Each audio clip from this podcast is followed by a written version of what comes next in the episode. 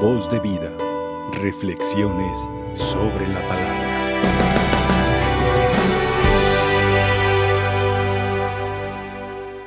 Hermanos, la celebración de esta Eucaristía, a través de estos dos pasajes de la Sagrada Escritura que se han proclamado, sin lugar a dudas nos animan a la esperanza, nos invitan a estar alegres. ¿Por qué? Porque hemos sido testigos que Dios no solamente es justo, Dios no solamente, defiende a aquel que no ha cometido pecado, sino sobre todo nosotros hemos contemplado, hemos sido testigos que el Señor se compadece y tiene misericordia del pecador. Hoy al escuchar nosotros estas lecturas, al escuchar esta palabra, nosotros contemplamos que en el juicio de Dios brilla su compasión, brilla su amor y su misericordia. Esto es una razón para no perder la esperanza. Esa es una razón para vivir la alegría. ¿Por qué? Porque en el corazón de Dios, ¿qué es lo que hay? Más que justicia, compasión, amor y misericordia. Pero también estas mismas lecturas que nosotros hemos escuchado nos invitan a hacer nuestras dos grandes enseñanzas para no olvidarlas y llevarlas a la práctica. Por una parte nos alegramos, nos regocijamos, nos llenamos de esperanza al contemplar que Dios es bueno, que Dios es misericordioso, que se compadece del pecador. Pero también esa misma palabra nos invita a dos cosas concretas que, repito, debemos de llevar a la vida, debemos de llevar a la práctica y nunca olvidar jamás.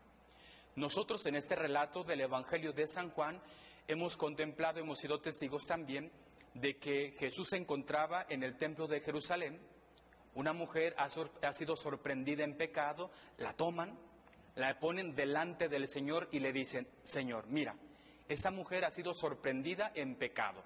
La ley manda que la matemos, pero tú qué dices? Y entonces el Señor responde, el que no tenga pecado, que tire la primera piedra. Esta es la primera grande enseñanza que no debemos de olvidar y grabar muy bien en nuestro corazón, que debemos llevar a la práctica. ¿Quién delante de Dios puede afirmar que no tiene pecado? ¿Quién delante de Dios puede asegurar que no se ha equivocado? Delante de Dios todos nos equivocamos, todos hemos cometido pecado. Por lo tanto, la enseñanza es clara. No te está permitido ni juzgar, ni señalar, ni criticar a tu hermano. Esa es la primera enseñanza. ¿Quién soy yo? para estar hablando, para estar comentando, para señalar, para condenar a las demás personas, si también yo soy un pecador, si yo también me he alejado de Dios, muchas veces he hecho lo que a Dios no le agrada, por lo tanto no tengo ni la autoridad ni el permiso para poder estar hablando, señalando o condenando a los demás. Hermanos, no lo olvidemos. Porque a veces somos prontos para estar pensando mal, para estar murmurando, estar señalando y estar condenando. Cuando delante de Dios, pues todos somos pecadores. Delante de Dios hemos, todos hemos fallado.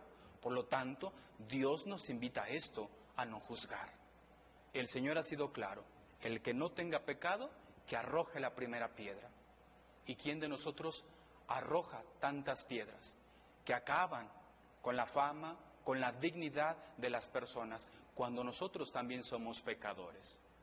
Y segundo, nosotros podemos preguntarnos, ¿qué es lo que ha convertido, qué es lo que ha cambiado el, el corazón? ¿Ha cambiado aquella mujer? No ha sido el juicio, los señalamientos la condena.